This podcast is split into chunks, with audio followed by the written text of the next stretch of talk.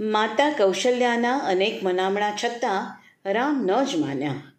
અંતે રામની પિતૃભક્તિ, ધર્મ પ્રત્યેની પ્રીતિ અને અડગ નિર્ધાર સામે માતા કૌશલ્યાએ નમતું જોખવું પડ્યું. ભારે હૃદયે રામને વનમાં જવાની અનુમતિ આપીને કૌશલ્યાએ પુત્રની મંગળ કામના માટે બ્રાહ્મણોને સ્વસ્તિ વાચન અને મંગળ રક્ષા વિધિ આરંભ કરવાની આજ્ઞા કરી. हरिः ॐ स्वस्ति न इन्द्रो वृदस्रवाः स्वस्ति नः पोखा विश्ववेदाः स्वस्ति नस्तारक्षो अरिष्टनेमे स्वस्ति नो बृहस्पतिर्दधातु। કૌશલ્યાએ રામને દીર્ઘાયુ થવાના આશીર્વાદ આપ્યા અને વનમાં કોઈ પણ પ્રકારના ઘા ઉપર કારગત નીવડે એવી વિશલ્યકરણી ઔષધિ રામના બાહુ પર બાંધી આપી રામે માતા કૌશલ્યાને વંદન કર્યા અને એમના ભવનથી નીકળીને પોતાના અંતપુર તરફ પ્રયાણ કર્યું. મનમાં અનેક વિચારો ઉથલપાથલ મચાવી રહ્યા હતા. સીતાને કયા શબ્દોમાં આવા સમાચાર આપવા? એ અવઢવ સાથે રામે મહેલમાં પ્રવેશ કર્યો. રામની ધીમી, નિરુત્સાહી ચાલ અને ફિક્કું મુખ જોતાં જ સીતા સમજી ગયા કે નક્કી કશુંક ગંભીર બન્યું છે. અને પછી તો આખી વાત સમજતા જ એમની આંખોમાંથી અશ્રુધારા વહી નીકળી. સ્વામી, વૃક્ષથી છાંયડો વેગળો થયાનું ક્યારેય સાંભળ્યું છે ખરું? જ્યાં તમે, ત્યાં હું. તમે વનમાં અને હું ભવનમાં અસંભવ. આ ધરા પર તમારા વગરની એક ક્ષણ પણ મારી કલ્પના બહારની છે. ત્રિલોકીના રક્ષકને જો આ સીતા ભારે પડી હોય તો એ વિશ્વાન કરી લેશે. પણ તમને વનમાં એકલા તો કદાપી નહીં જવા દે. કોમળ, નાજુક રુજુ સીતાને વનમાં કેવી રીતે લઈ જવી?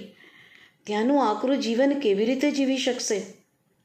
પણ પત્નીના પ્રેમ અને સ્ત્રી હટ સામે ક્યાં કદી કોઈનું ચાલ્યું છે? જનક દુલારી સીતા સામે દશરથ નંદન રામના એક પણ તર્ક કામ ન આવ્યા. અંતે રામે સીતાને વનમાં સાથે આવવાની અનુમતિ આપી. પછી તો રામ અને સીતાએ ત્વરિત નિર્ણય લીધો. જનક રાજાએ આપેલું બધું ધન, ગૌધન, આભૂષણ વગેરે બ્રાહ્મણોને દાનમાં આપ્યું અને વન પ્રસ્થાન માટે વલ્કલ ધારણ કરી લીધા. આવી પરિસ્થિતિમાં લક્ષ્મણ રામને એકલા છોડે ખરા? એમનો તો જન્મ જ જાણે રામનો પડછાયો બનવા માટે થયો હતો. પોતાના સૌથી પ્રિય ભ્રાતા અને મા સમાન ભાભી બધું ત્યજીને વન તરફ પ્રસ્થાન કરવાના હોય તો લક્ષ્મણ ભલા મહેલનો વૈભવ માણવા કેવી રીતે રોકાઈ શકે? રામ અને સીતાની સેવા કરવા સદા તત્પર રહેતા લક્ષ્મણે પોતાની માતા સુમિત્રાની અનુમતિ તો લઈ લીધી.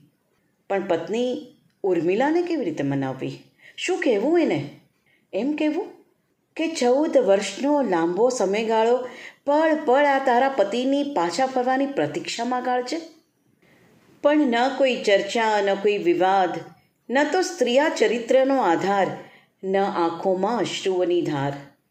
ધન્ય હો ઉર્મિલાના ત્યાગને, જેને કારણે લક્ષ્મણ પોતાના ભ્રાતાની સેવામાં સમર્પિત રહી શક્યા. વિયોગની વેદના જીરવીને પતિને અનુમતિ આપનાર ઉર્મિલાના ત્યાગને આલેખવા શબ્દ ભંડોળ ઓછું પડે. ત્યાગ મૂર્તિ ઉર્મિલાને લાખો વંદન અંતે દેહ પર વલકલ હાથમાં ફળ વીણવા માટે વાંસનો કરંડિયો ભૂમિમાંથી કંદમૂળ વગેરે કાઢવા કોદાળી અને પાવડો ખભા પર જનક રાજાએ પહેરામણીમાં આપેલા વરુણના બે ભયંકર ધનુષ્ય અને ગુરુ વસિષ્ઠના આશ્રમમાં પૂજન અર્થે રાખેલા દિવ્ય કવચો બે અક્ષય ભાથા અને સોનાની મૂઠવાળી તલવાર લઈને રામ, લક્ષ્મણ અને જાનકી વન તરફ પ્રયાણ કરવા રથમાં ચડ્યા. સદા વૈભવી આભૂષણો અને વસ્ત્રોમાં શોભતી સીતાને સાવ સાદા ચીર વસ્ત્રોમાં સજ્જ થયેલી જોઈને બધાની આંખોમાંથી અશ્રુની ધારા વહી ઉઠી. રામ, લક્ષ્મણ, જાનકી વગરની અયોધ્યા સાવ શૂન્ય અને ભેકાર ભાસશે એ વિચાર માત્રથી લોકોના દિલ કાંપી ઉઠ્યા. પરંતુ આ બધામાં રાજા દશરથની સ્થિતિ સૌથી વધુ કરુણ હતી. કૈકઈની માંગણી મુજબ રામે માત્ર વનમાં જ નહોતું જવાનું, પરંતુ બધા વનમાંથી મહાભયાનક વન, દંડકારણ્યમાં વસીને કંદમૂળ ખાઈને તપસ્વી જેવું જીવન જીવવાનું હતું. રાજા દશરથના હૈયામાં એક તરફ કૈકઈની ક્રૂર માગણી પર ફિટકાર વરસી રહ્યો હતો, તો બીજી તરફ રથ પર સવાર થયેલી ત્રિપુટીને જોઈને દુઃખથી હૈયું ફાટી રહ્યું હતું. રામ મારા રામ, પુત્ર રામ, ન જા રામ, ન જા રામ, ન જા. સુમંત્ર, રથને ઊભો રાખ, રામને ન લઈ જા. આક્રંદ કરતા પિતાનો પ્રેમ હૃદય પર હાવી થઈ જાય, એ પહેલાં રામે સુમંત્રને રથ તેજ ગતિથી ચલાવવાની આજ્ઞા આપી. અને જોત જોતામાં અયોધ્યાને સ્મશાનવત સુની કરીને રામ લક્ષ્મણ જાનકી દંડકારણ્ય તરફ આગળ વધી ગયા. પણ પ્રજાવત્સલ રામને એમ ક્યાં કોઈ જવા દે? તમસા નદીને કિનારે, જ્યાંથી રામ લક્ષ્મણ જાનકી અયોધ્યાની સીમા પાર કરવાના હતા, ત્યાં નગરજનોના ટોળે ટોળા ઉભરાયા હતા. આંખોમાંથી આંસુ સારતા, હાથ જોડીને વનમાં ન જવાની વિનંતી કરતા, વનમાં સાથે આવવાની જીદ કરતા, જમીન પર આળોટીને રથને આગળ વધવામાં અવરોધ ઊભા કરતા, નિરાશ દુઃખી પ્રજાજનોનો વિલાપ જોઈને રામનું હૃદય ચિરાઈ ગયું. કરુણામૂર્તિ રામે પ્રજાને ખૂબ સમજાવવાનો પ્રયત્ન કર્યો. પરંતુ બધું જ વ્યર્થ. અંતે રાત્રે વિરામ કરી રહેલા પ્રજાજનોને ઊંઘતા મૂકીને સુમંત્રને તમસા નદીને સામે કાંઠે રથ લઈ આવવાની આજ્ઞા કરી અને રામ લક્ષ્મણ જાનકી નીકળી પડ્યા. પ્રજાજનોને છેતર્યાનો ભાવ મનને દુઃખી કરી રહ્યો હતો. પણ દિલ પર પથ્થર મૂકીને રામે સીતા અને લક્ષ્મણ સાથે મળસ કે સામે કાંઠે જવા પગ ઉપાડ્યા. પરોઢિયાના મંદ ઉજાસમાં શાંત અને સ્વસ્થ ચહેરે ચાલી રહેલી ત્રિપુટીને જોઈને એવું લાગતું હતું, જાણે ત્રણ મહાતપસ્વી કોઈ આરાધના કરવા નીકળ્યા હોય. તમસા નદીને સામે કાંઠે આવેલો પ્રદેશ હજી કૌશલ દેશ જ હતો, જ્યાં વેદશ્રુતિ અને ગોમતી નદીઓ વહી રહી હતી. ત્યાંથી થોડું આગળ જતાં સ્પંદિકા નદી આવી, જ્યાં કૌશલ દેશની હદ સમાપ્ત થઈ રહી હતી. અયોધ્યાની સીમા પાર કરતાં પહેલાં રામે ધરતીને પ્રણામ કર્યા. માટી આંખે ચડાવી, થોડી ગાંઠે બાંધી અને અયોધ્યાની ભૂમિ પાસેથી આગળ વધવાના આશીર્વાદ દીધા. સુમંત્ર સાથે એમની યાત્રા આગળ વધીને ભોજ્ય રાજ્યમાં પ્રવેશી. અયોધ્યાને ખંડણી ભરતા રાજાઓના અનેક રાજ્યમાંથી એક રાજ્ય હતું ભિલ્લરાજ ગુહનું. ગંગા કિનારે વસેલો આ વન પ્રદેશ અતિ રળિયામણો હતો. શૃંગવેરપુર એની રાજધાની. સૂર્યાસ્ત સમયે નિષાદ રાજગુહની રાજધાનીથી થોડે દૂર મુકામ કરવાનું ઠેરવીને ઇંગોરીના ઝાડ નીચે બધા હજી તો થોડો પોરો ખાય, એ પહેલાં તો નિષાદ રાજને ઉતાવળી ચાલે એમની તરફ આવતા જોયા. આગળ હાથમાં પૂજાપાથી ભરેલી મોટી થાળી લઈને અમાત્યો સાથે ચાલી રહેલો ગુહ અને એની પાછળ ત્રિપુટી માટે મોટા મોટા પલંગ, ભાત ભાતના ભોજન, પીણા અને ઘોડાઓ માટે જવના લોટમાંથી દૂધ, સાકર ભેળવીને તૈયાર કરેલું ખાણ અને લીલા જ્વારના ભારા લઈને આવી રહેલા વનવાસીઓને જોઈને રામ સમજી ગયા કે એમના શુદ્ર મિત્રએ સ્વાગતની પૂરેપૂરી તૈયારી કરી છે. જેમ ગુને રામ પ્રત્યે વિશેષ આદર અને પ્રેમ હતા, તેમ રામને પણ ગુ પ્રત્યે વિશેષ પ્રીતિ હતી. ગુ શૂદ્ર જાતિનો હોવા છતાં એને પોતાનો પ્રિય મિત્ર માનતા. રામને ક્યાં કોઈ નાત જાતનો ભેદ નડતો જતો. એ તો દરેકને એક સમાન પ્રીતિ કરતા.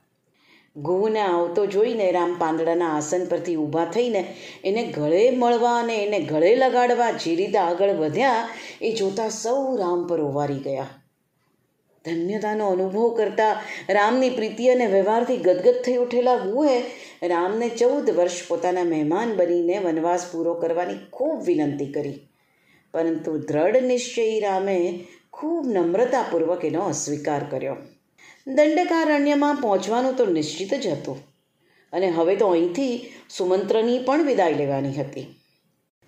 નિશાંતરાજ ગુહ અને સુમંત્રની રજા લઈને બીજે દિવસે પરોઢીએ ગંગા તટ તરફ પ્રયાણ કરતા પહેલાં રામ અને લક્ષ્મણે પોતાના વાળમાં વડનું દૂધ સિંચ્યું, જેથી વાળ વડવાઈઓ જેવા થઈ જાય અને માથે જટા બાંધી શકાય. ભિલ્લ રાજાએ રામની આજ્ઞા અનુસાર ગંગા પાર જવા માટે નૌકા મંગાવી રાખી હતી. ગુહે ખાસ તકેદારી સાથે સર્વશ્રેષ્ઠ નૌકા મંગાવી હતી. નાવિક પણ એવો જ બોલાવ્યો હતો કે કોઈ પણ જાતની તકલીફ વગર ત્રિપુટીને ગંગા પાર કરાવી શકે. અયોધ્યાથી સાથે લીધેલા અસ્ત્રશસ્ત્ર નૌકામાં ગોઠવાયા. રામે સૌપ્રથમ સીતા અને લક્ષ્મણને નૌકામાં બેસવાનો આદેશ આપ્યો. કેટલી મોટી શીખ, સૌએ અનુસરવા જેવી. જે ઘરમાં પુરુષો, ન માત્ર પત્ની, પરંતુ કુટુંબની પ્રત્યેક સ્ત્રી પ્રત્યે રામ જેવો સ્ત્રી દાક્ષણ્યનો ભાવ રાખે અને ભાઈઓ વચ્ચે પણ રામ લક્ષ્મણ જેવો સ્નેહ સેતુ સ્થપાય તો ઘરમાં ક્લેશ, કલહ અને મનદુખને કોઈ સ્થાન ન રહે. ખેર, હજી તો સીતા અને લક્ષ્મણ નૌકામાં સવાર થાય એ પહેલાં એમની પાછળ ચાલ્યા આવતા રામને નાવિકની વિચિત્ર વિનંતી સંભળાઈ. થોભો પ્રભુ રામ, હું તમને મારી નૌકાને અડવા પણ નહીં દઉં. આવી ધૃષ્ટતા? કોણ હતો એ નાવિક? અને શું કામ રામને આવી રીતે રોક્યા? આ બધા સવાલોના જવાબ મળશે વાર્તાના આગલા ભાગમાં.